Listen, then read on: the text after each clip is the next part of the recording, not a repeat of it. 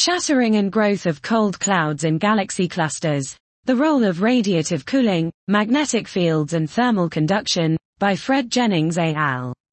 In galaxy clusters, the hot intracluster medium, ICM, can develop a striking multi-phase structure around the brightest cluster galaxy.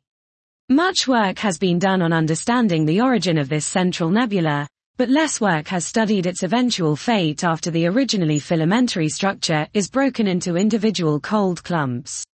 In this paper we perform a suite of 30, magneto, hydrodynamical simulations of KPC scale cold clouds with typical parameters as found by galaxy cluster simulations, to understand whether clouds are mixed back into the hot ICM or can persist.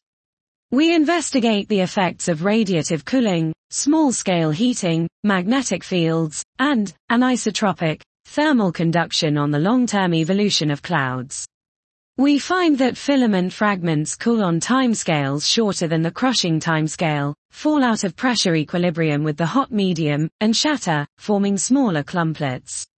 These act as nucleation sites for further condensation, and mixing via Kelvin-Helmholtz instability, causing cold gas mass to double within 75 Myr.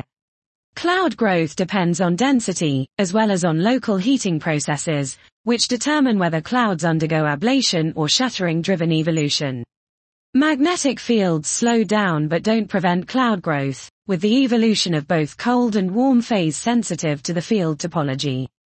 Counterintuitively, anisotropic thermal conduction increases the cold gas growth rate compared to non-conductive clouds, leading to larger amounts of warm phase as well. We conclude that dense clumps on scales of 500% or more cannot be ignored when studying the long-term cooling flow evolution of galaxy clusters. Dot. This was shattering and growth of cold clouds in galaxy clusters, the Role of Radiative Cooling, Magnetic Fields and Thermal Conduction, by Fred Jennings al.